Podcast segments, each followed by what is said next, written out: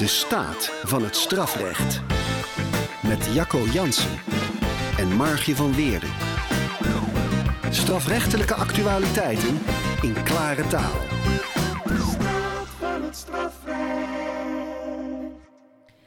Welkom bij de zevende aflevering van de Staat van het Strafrecht.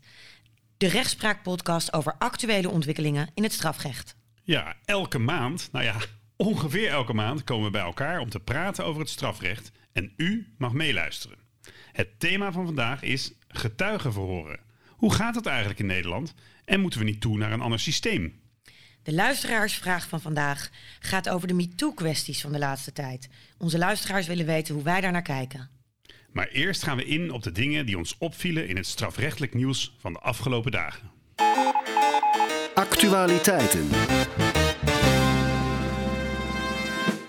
Wat weer uitgebreid in het nieuws was de afgelopen weken: de bestrijding van ondermijning. Het klare taalalarm. Ja, wat is ondermijning? Het nieuwe toverwoord. Ja, het moet met kracht bestreden worden. Maar wat betekent het eigenlijk ondermijning? Nou, ik heb het eens opgezocht in de Vandalen. Eh, in de Vandalen staat: ondermijning is van zijn steun beroven, aan twankelen brengen. En als ik ehm, check wat er staat op de website van de Rijksoverheid, dan staat er ja, ondermijnen. Dat is dat er criminelen zijn die voor illegale activiteiten gebruik maken van legale bedrijven en diensten. En dan ehm, krijg je normvervaging. Ja. En de politie, ja, dat is wel mooi, die begint eh, de tekst over ondermijning met: een definitie geven van ondermijning is lastig. Want ondermijning is een gevolg van veel verschillende vormen van criminaliteit, waarbij de grenzen tussen de bovenwereld en de onderwereld vervagen. Ja, en het Openbaar Ministerie zegt op zijn site. uh, We hebben het dus allemaal opgezocht. eh, georganiseerde ondermijnende criminaliteit. Dat is een criminaliteit die maatschappelijke structuren. of het vertrouwen in die structuren schaadt. Maar tegenwoordig wordt het begrip ondermijning voor van alles gebruikt. voor allerlei onwenselijk gedrag. Vorige aflevering hadden we het ook al even ondermijning. over het wetsvoorstel Ondermijning 1. Een deel daarvan is in werking getreden op eh, 1 januari. En toen hadden we het over dat nieuwe artikel 138a. Dat is dat, dat strafbaar wordt gesteld het wederrechtelijk verblijven. Ja, dus zonder toestemming zijn in een haven of een luchthaven. En we zeiden, ja, dat heeft, daar staan eigenlijk wel hoge straffen op. Want ja, het is natuurlijk geschreven met het oog op drugsuithalers. Maar dat staat niet in het wetsartikel. Daar staat niks over drugs. Alleen maar dat je niet mag verblijven op bepaalde plekken zonder toestemming. Nee, en nou, eergisteren, dus heel kort eh, geleden, was de eerste zaak op basis van dit artikel. Is 1 januari 2022 ingevoerd. En dus nu de eerste zaak. Acht uithalers eh, stonden terecht in onze rechtbank. Ik was er niet bij betrokken. Rotterdam. Er zijn ja, hele hoge straffen geëist. Van 11 maanden tot 3 maanden. Eh, dat is fors, maar we wachten het vonnis eh, van de rechtbank af. En er is ook al een nieuw ondermijningswetsvoorstel in de maak. Het wetsvoorstel Versterking aanpak ondermijning. En eh, de Raad voor de Rechtspraak heeft een kritisch advies uitgebracht. Vertel, vertel, vertel. Ja, vandaag gepubliceerd als we live gaan met deze podcast. En ja, er staan allerlei onderwerpen in. Maar ik denk het belangrijkste deel is misschien wel eh, de invoering van een NCBC-procedure. NCBC? Non-conviction-based confiscation. Oftewel confiscatie zonder strafrechtelijke veroordeling. Er komt een civiele procedure, een verzoekschriftprocedure. ehm, ja, waarmee je afpakken, ik hou niet van dat woord, maar waarmee je dan eh, goederen waarvan je denkt die zijn op een niet zo legale wijze verkregen, Spullen. spullen. In beslag genomen spullen. Ja, je kunt spullen in beslag nemen. En als je denkt die spullen die zijn op een niet legale wijze verkregen of met crimineel vermogen verkregen, kun je die via de verzoekschriftprocedure afpakken. Dus bijvoorbeeld, je denkt dat Klaas zijn Porsches heeft verdiend met drugshandel. Dan is het dus een procedure niet tegen Klaas, maar tegen die Porsches. Het is een procedure tegen de goederen, tegen de spullen. En Klaas dan? Ja, die moet dan op de zitting komen of een verweerschrift indienen. En dan eh, aantonen van, ja, nee, die Porsches die heb ik echt legaal verkregen. Dat is de bedoeling als een aanvulling op het strafrecht, begrijp ik. Ja, dat is het gekke, want ehm, ze zeggen van ja, we, we hebben dit bedoeld als, ehm, nou, als aanvulling op strafrechtelijke procedures, bijvoorbeeld als er geen verdachte in beeld is. Maar er staat niet in de wettekst dat het tot die gevallen beperkt is. Of hoe het werkt als je voor of na de NCBC-procedure ook een strafzaak hebt. Uh, dus daar moet de wetgever nog eens goed over nadenken. De tweede actualiteit gaat over het feit dat het Openbaar Ministerie een aanwijzing aan het maken is voor alle officieren van justitie om duidelijk te maken aan welke voorwaarden procesafspraken moeten voldoen. Oh, procesafspraken, klare taalalarm. Nou, leg jij dat maar uit, Jacco, want jij hebt daar onlangs een uitgebreid vonnis over geweest. Een soort, soort handleiding voor procesafspraken is dat vonnis. Ja, je zegt leg maar uit, maar over dat vonnis kan ik niks zeggen. Want rechters spreken niet buiten hun vonnis. Alleen via hun vonnis. Zeker. Maar over procesafspraken in het algemeen kan ik zeggen dat uh, dat overeenkomsten zijn tussen de officier van justitie en de verdediging.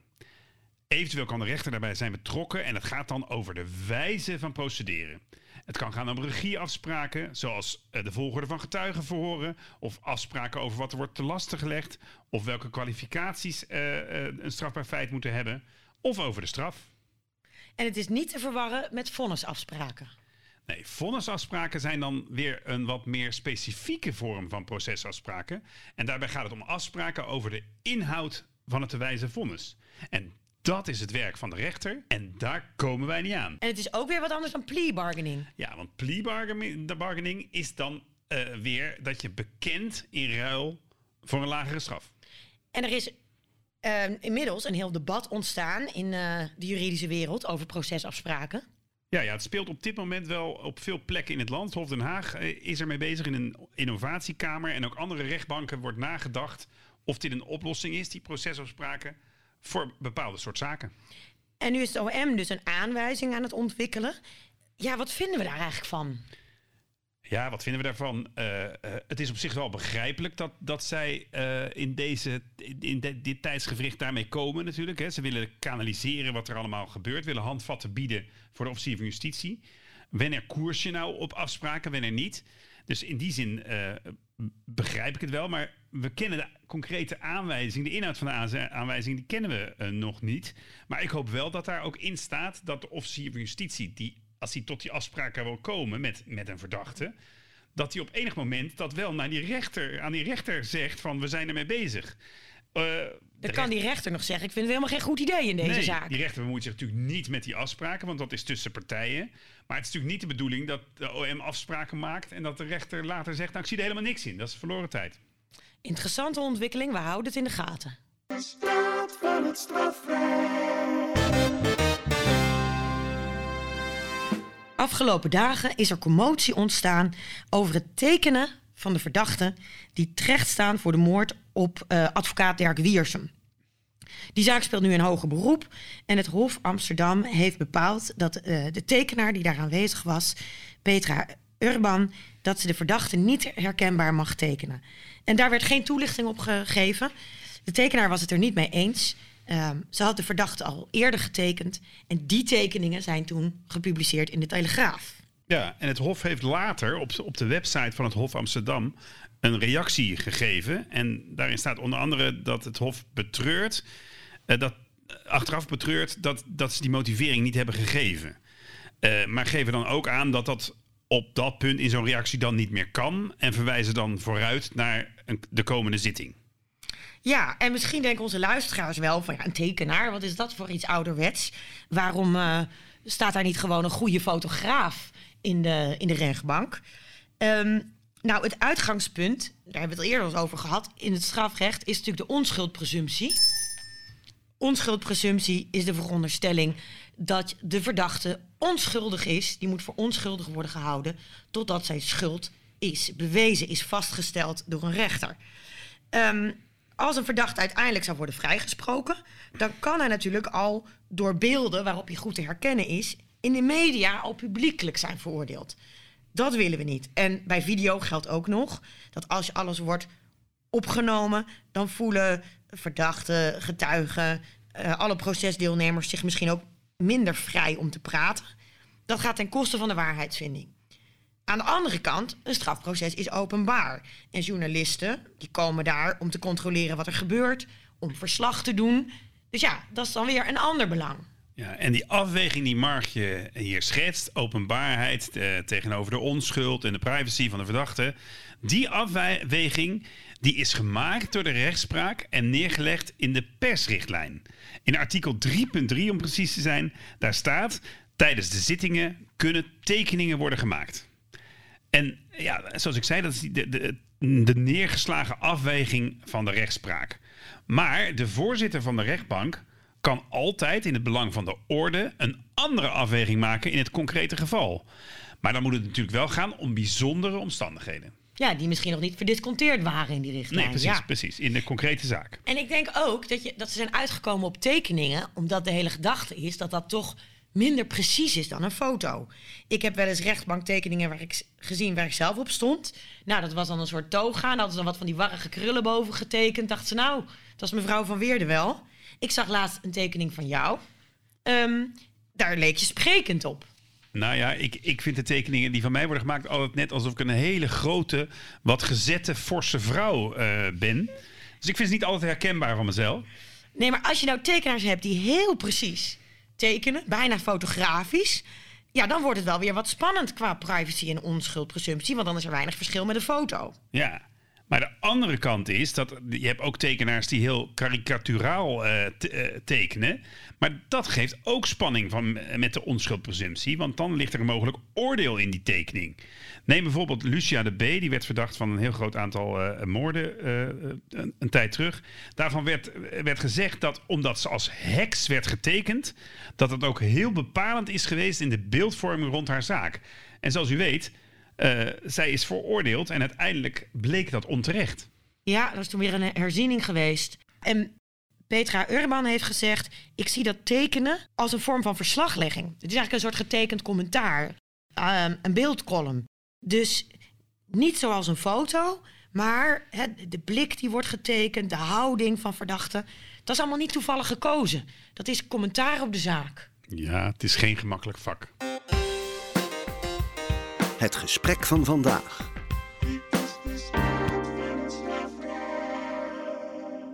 Vandaag gaan we het hebben over getuigen. We gaan luisteraars uitleggen hoe het werkt met getuigenverklaring in het strafproces. Maar voor de deskundigen, de professionals onder jullie, blijf ook vooral luisteren. Want aan het einde van deze rubriek heb jij een revolutionair voorstel, Jacco. Over eh, hoe we voortaan anders om kunnen gaan met getuigenverhoren. En eh, dat is geïnspireerd door de jurisprudentie van het Europees Hof voor de Rechten van de Mens. Dat Hof heeft ons vorig jaar nog eens ingepeperd hoe belangrijk het is om getuigen te horen. Zeker als die belastend, dus nadelig voor de verdachte, hebben verklaard. Weet je nog wanneer je nou echt bewust werd van het belang om getuigen te horen? Je bedoelt als rechter? Nou ja, misschien was het al eerder. Ja, het was zeker eerder. Het was toen ik 14, eh, 14 jaar was. Ik zat in de vierde klas van het eh, City College in Rotterdam. Dat was een klassieke katholieke middelbare school. En op die school was ik niet echt een modelleerling. Goh. Ik was klein van stuk en ik vertoonde compenserend gedrag.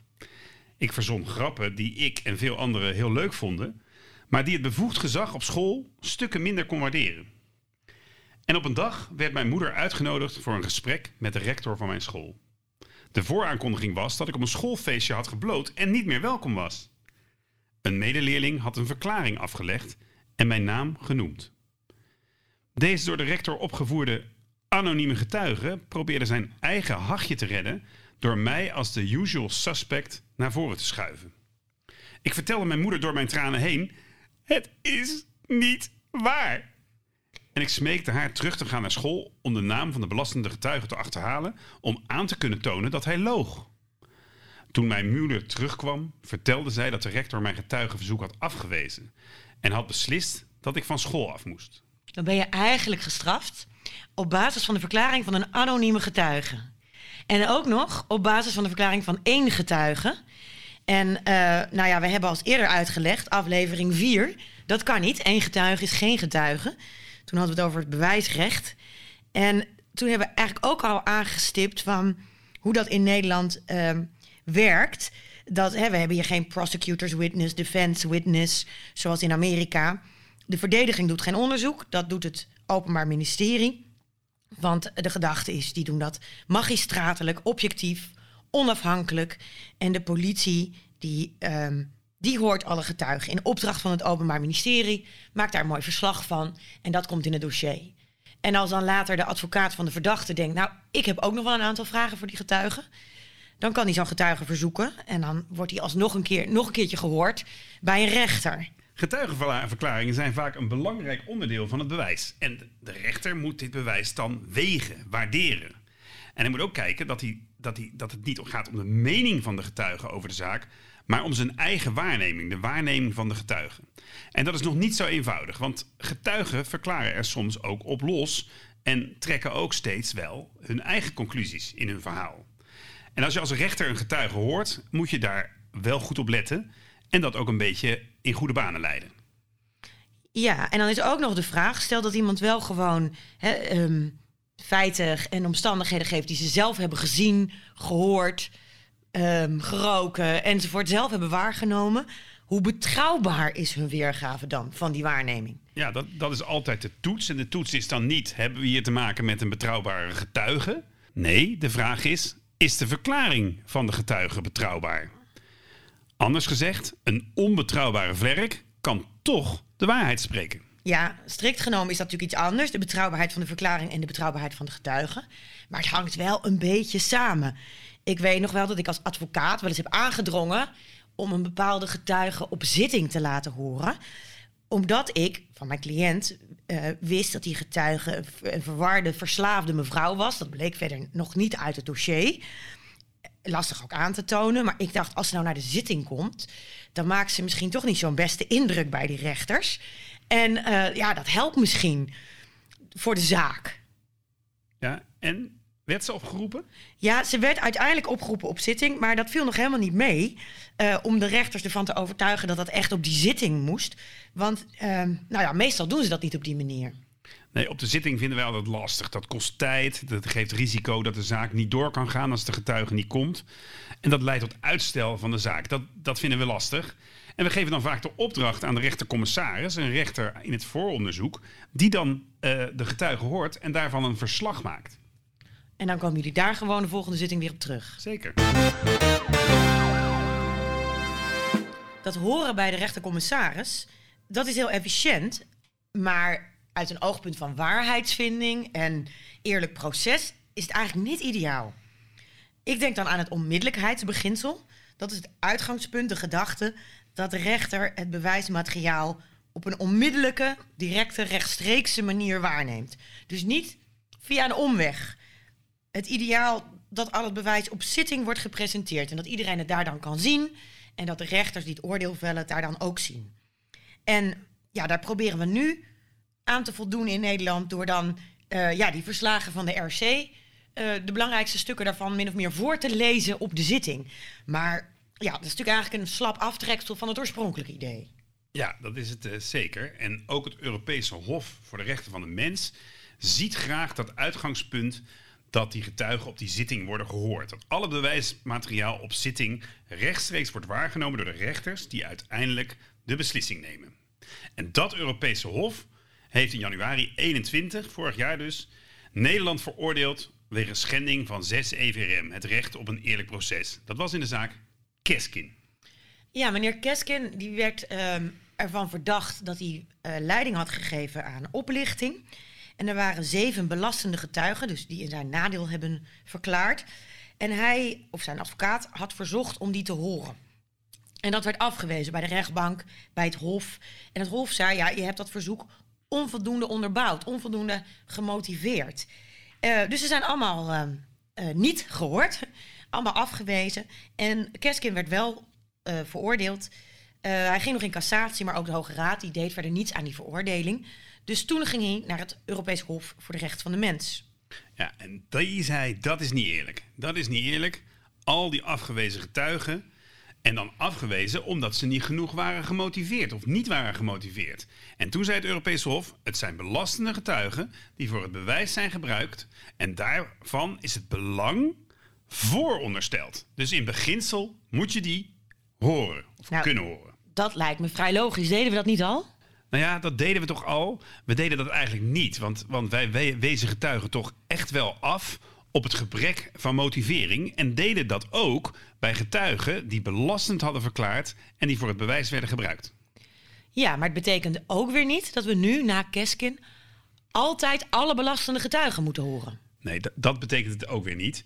Er kunnen nog steeds goede redenen zijn om dat type getuigen, dus belastende getuigen die voor het bewijs worden gebruikt, kunnen worden afgewezen. Daar kunnen wettelijke gronden voor zijn of gronden in de afweging van het bewijs.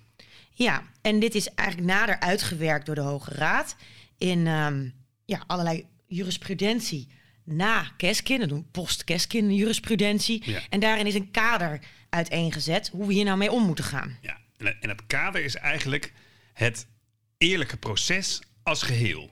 En dat moet je je afvragen op twee momenten.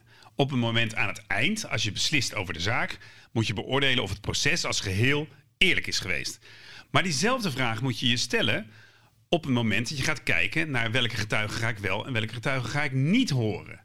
En dan moet je beoordelen op de eerste plaats, wat is nou de reden dat je getuige hebt afgewezen? Is dat een goede reden?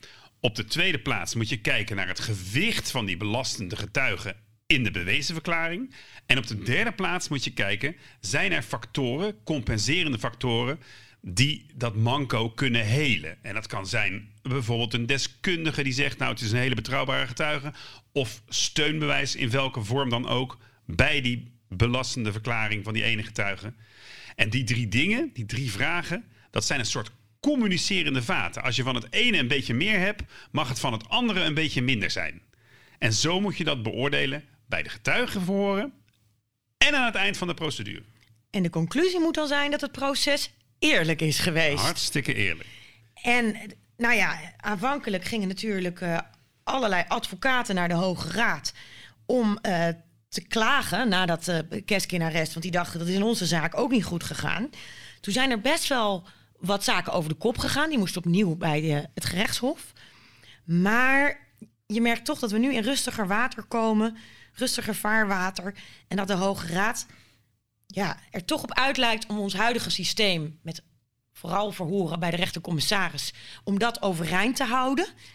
En ik vermoed dat die dialoog met het Europees Hof, dat die nog niet klaar is. Nou, dat denk ik ook eh, niet.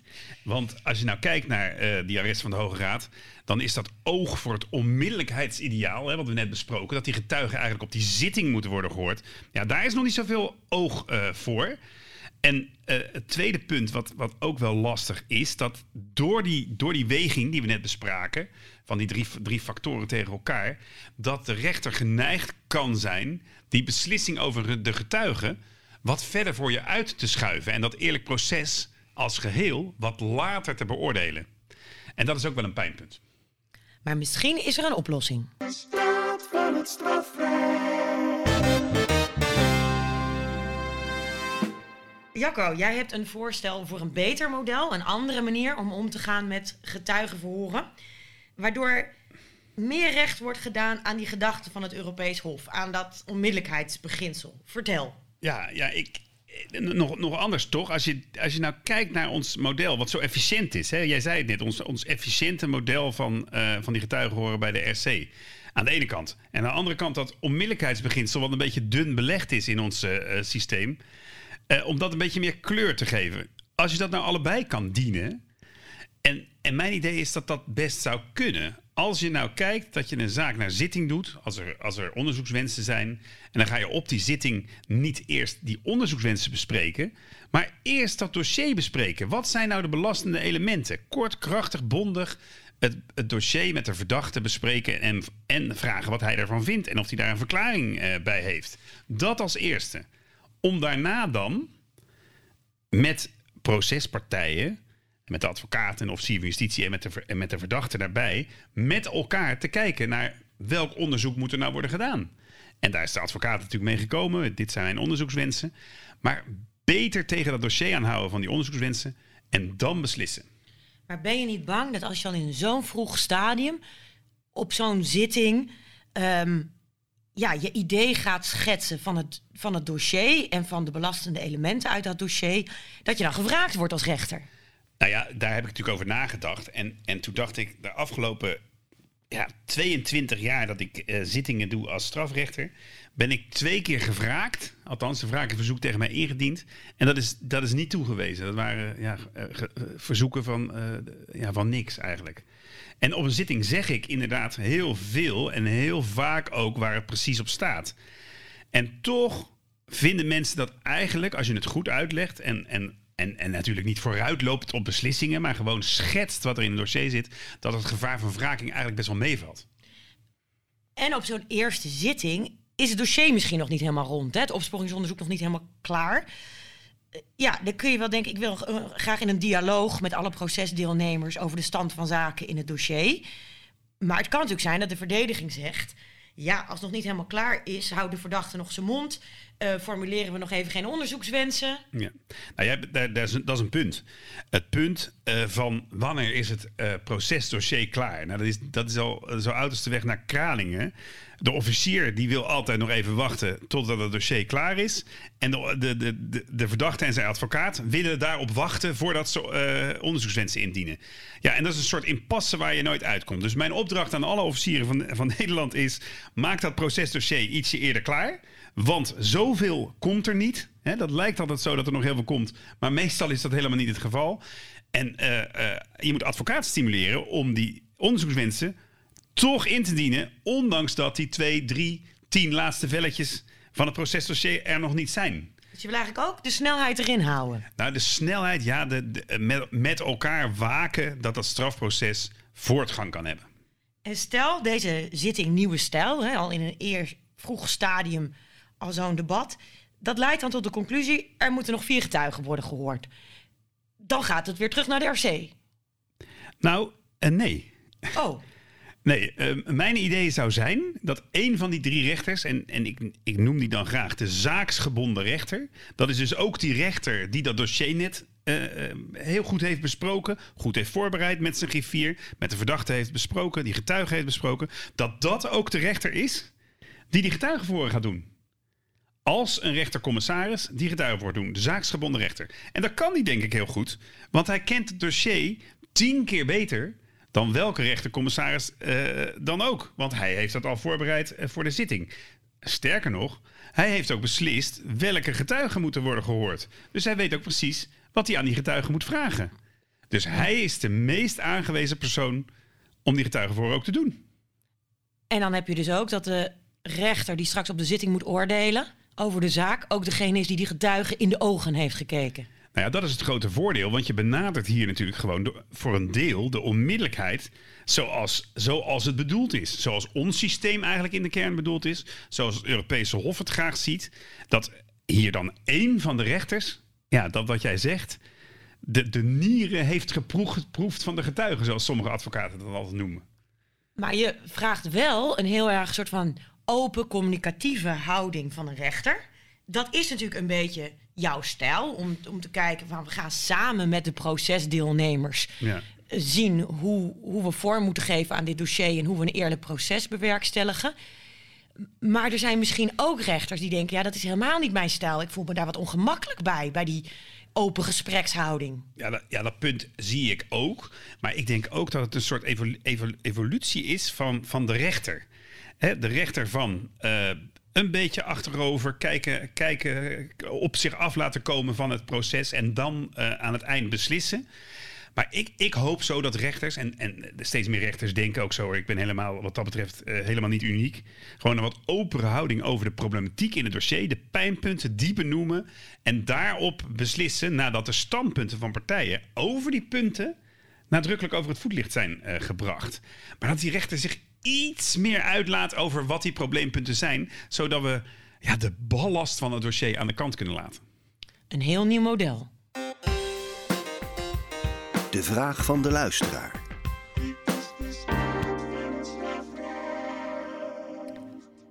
De vraag van de luisteraar. We hebben een vraag ontvangen van Jip, die aandachtig heeft geluisterd naar onze vijfde aflevering over seksuele misdrijven, maar die ook de laatste dagen het nieuws heeft gevolgd. En hij schrijft: Ja, er zijn allerlei gevallen in de media gekomen van grensoverschrijdend gedrag. Bij The Voice, in de voetbalwereld, in de politiek, bij de politie. Hoe kijken jullie daarnaar? Ja, ehm, Geschokt? ja geschokt door de, door de nieuwsberichten natuurlijk van de afgelopen periode, zoals iedereen. Maar de serie die hier wordt aangehaald van al die gevallen, dat zijn wel ongelijksoortige gevallen, denk ik, van beschuldigingen van grensoverschrijdend gedrag. En voor ons is het lastig om, om ons daar nou heel uitgesproken ehm, over uit te laten. In een aantal gevallen is aangifte gedaan. Dan komen er nog rechtszaken, dan komt er nog een oordeel door de rechter. Die willen we niet voor de voeten lopen. We hebben de dossiers niet. Eh, we kennen feiten uit de krant en eh, van de tv, maar dat is altijd gevaarlijk. Ja, dat, dat zijn dan nogal wat beperkingen om daarop te reageren. Maar, maar wat we misschien eh, wel kunnen zeggen, is dat grensoverschrijdend gedrag natuurlijk een, een ruim begrip is. Wat is dat nou eigenlijk, grensoverschrijdend gedrag? gedrag? Wat voor grens is er geschonden? Is dat een fatsoen- fatsoensnorm, een morele norm of een wettelijke norm? Iets wat we met elkaar echt hebben afgesproken eh, in de wet. Eh, ongepast of verwerpelijke normen zijn niet altijd strafbaar. En, en strafrechters kunnen alleen oordelen over strafbare feiten. Dus die normen uit de wet. Ja, een aantal mensen ehm, zijn wel beschuldigd van, ehm, van dingen die wel strafbaar zijn. Hè? Verkrachting is een strafbaar feit, aanranding, ehm, ongewenst sturen van een dikpik overigens ook. Maar in sommige gevallen is onduidelijk of het gaat om strafbare feiten. Ook onduidelijk of het gaat om seksueel grensoverschrijdend gedrag of iets anders. En ja, ook als er sprake is van een strafbaar feit, is natuurlijk de vraag: is dat nog te bewijzen? Daar hebben we eerder voor gewaarschuwd in die eerdere aflevering. Van ehm, ja, zorg er ook voor dat je geen al te hoge verwachtingen wekt bij slachtoffers over wat het strafrecht nog kan doen, zeker na lange tijd. Nee, want dan is het gevaar dat een slachtoffer voor de tweede keer slachtoffer wordt. Hè? Ja. Een andere zorg die, die wij wel hebben is eh, ja, een zekere verwondering over het gebruik van het woord slachtoffer. Ja, wij, wij als strafrecht, eh, strafrechters of strafrechtdeskundigen, eh, die, die kijken daarnaar met een strafrechtelijke bril. En dan is het een vast omlijnd, nauw omlijnd begrip slachtoffer. Dat is namelijk degene, staat in de wet, die als rechtstreeks gevolg van een strafbaar feit schade of nadeel heeft ondervonden. Maar in het, in het gewone spraakgebruik is, is slachtoffer natuurlijk veel ruimer. Maar het gevaar dan van, eh, daarvan is als je iedereen altijd maar slachtoffer, eh, het slachtoffer-etiket opplakt, dat het begrip slachtoffer daarmee ook verwatert. En dat er een zekere inflatie optreedt van dat begrip. Ja, en we hebben in die ehm, aflevering 5 gezegd: ja, het strafrecht moet een ultimum remedium zijn. Ultimum remedium. En eh, dat is Latijn voor laatste middel. Dus het, het zwaarste middel voor de meest ernstige gevallen. Maar ehm, dat seksueel grensoverschrijdend gedrag komt veel voor, is een groot maatschappelijk probleem. Moet iets aan gedaan worden, maar niet alleen via het strafrecht. Je hebt ook andere middelen nodig. Er is een cultuuromslag nodig. En zo'n uitzending als die van Boos en ook alle media-aandacht nu, dat hele publieke debat dat nu op gang komt, dan denk ik, nou, dat draagt misschien wel bij aan meer bewustzijn en aan zo'n cultuuromslag. Aan de andere kant, als strafrechtjurist denk ik, ja, al die media-aandacht, Oei, oei, oei. ja, kan de strafzaak behoorlijk compliceren, of niet? Nou ja, dat is wel een risico wat, eh, wat, wat op de loer ligt. Hè. Het zicht op de betrouwbaarheid van alles wat daar aan bewijs wordt verzameld, misschien nog in die zaken. Dat kan vertroebelen als er zoveel aandacht voor is geweest. En als er al zoveel meningen zijn gegeven over die verklaringen. Die zijn afgelegd eh, eh, in de media. Ja. In de media, bij een advocatenkantoor. Daarover zijn ook de nodige vragen gesteld. Van wat is hun onderzoeksdoel? Zijn ze onafhankelijk? ja, daar is het laatste woord nog niet eh, over gezegd. Maar voor deze aflevering zijn we wel klaar. Volgende maand zijn we weer bij u terug. Dan vertellen we u weer hoe het staat met het strafrecht. Tot dan.